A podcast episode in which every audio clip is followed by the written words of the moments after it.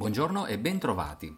Dopo una lunga fase positiva i mercati finanziari hanno raggiunto cime che si stanno rivelando tempestose, principalmente a causa dell'inflazione che accompagna la ripresa economica. È normale che dopo una recessione si registri maggiore inflazione perché l'offerta di beni e servizi non riesce ad adeguarsi abbastanza velocemente alla maggiore domanda. Le chiusure dovute alla pandemia hanno introdotto ulteriore rigidità, per cui le pressioni inflazionistiche si stanno rivelando più durature del previsto. Ne abbiamo avuto ulteriore conferma la scorsa settimana, quando l'inflazione di dicembre negli Stati Uniti ha raggiunto il 7%, il livello più elevato da quattro decenni. Pur essendo in linea con le previsioni, il dato ha comunque agitato gli investitori, che temono ulteriori mosse restrittive da parte della Federal Reserve. In effetti, il presidente della Fed, Jerome Powell, ha ribadito l'intenzione di fare tutto il necessario per evitare il radicamento delle pressioni inflazionistiche e la vicepresidente, Lyle Brainard, ha rincarato la dose, non escludendo un rialzo dei tassi già a marzo. La scorsa settimana la tensione tra Russia e paesi NATO sull'Ucraina è rimasta molto elevata i mercati finanziari non ne sono stati turbati, ma la situazione va monitorata perché l'eventuale invasione dell'Ucraina da parte della Russia sarebbe destabilizzante, soprattutto per i mercati dell'area euro. Per quanto riguarda l'attività economica, in settimana i dati sono stati contrastanti. Meglio delle attese l'economia inglese, che in novembre è cresciuta dello 0,9% e ha recuperato i livelli pre-pandemia. Bene anche il saldo commerciale cinese, che è cresciuto più delle attese grazie alla buona domanda globale. Deludenti invece le vendite al dettaglio e la produzione industriale negli Stati Uniti, entrambe inaspettatamente calate in dicembre. In questo contesto i principali listini hanno mostrato una notevole volatilità giornaliera, ma chiudono con modeste variazioni settimanali. Meno 0,3% per lo Standard Poor's 500 e per il Nasdaq, meno 0,8% per l'Eurostock 50, più 0,8% per il FTSE 100 inglese e meno 1,2% per il Nikkei.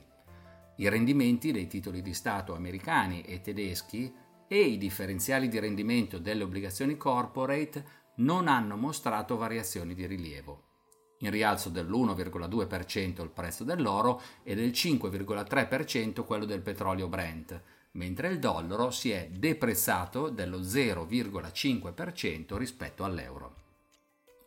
Concludiamo ricordando che questa settimana, mentre la stagione dei risultati delle aziende quotate entrerà nel vivo, potremo monitorare i dati di dicembre su inflazione e vendita al dettaglio in Inghilterra insieme a quelli su produzione e vendite al dettaglio in Cina.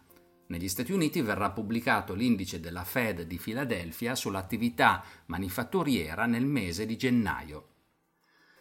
Crescita economica e inflazione hanno in questa fase un legame profondo, ma che nel tempo non si rivelerà distruttivo. I dati disponibili lasciano intendere che la crescita economica continuerà a buon ritmo e è molto probabile che l'inflazione sia molto vicina a un picco. Se così sarà, le banche centrali potranno mantenere condizioni finanziarie favorevoli, pur rimuovendo gli stimoli monetari introdotti durante il periodo dell'emergenza economica. Venti impetuosi continueranno a soffiare sulle vette raggiunte dai mercati finanziari, ma rimanendo ben ancorati ai fondamentali economici non subiremo danni e potremo approfittare di qualche buona occasione di investimento. Io vi ringrazio per l'attenzione, vi saluto e vi do appuntamento alla prossima settimana.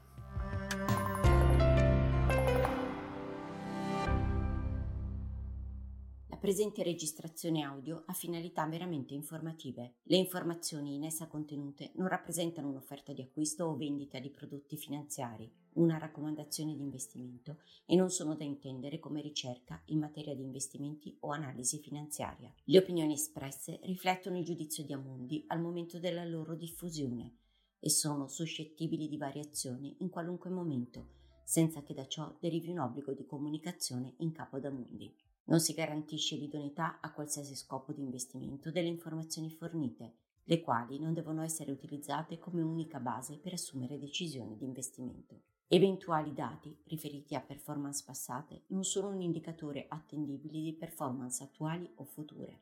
Investire comporta un sostanziale grado di rischio. L'investitore, prima di qualunque investimento, è tenuto a prendere attenta visione della documentazione relativa allo strumento finanziario oggetto dell'operazione, la cui sussistenza è disposta dalla normativa vigente. Le informazioni contenute nella presente registrazione audio non sono dirette alle US Person, così come definite nel US Regulation Act della Securities and Exchange Commission.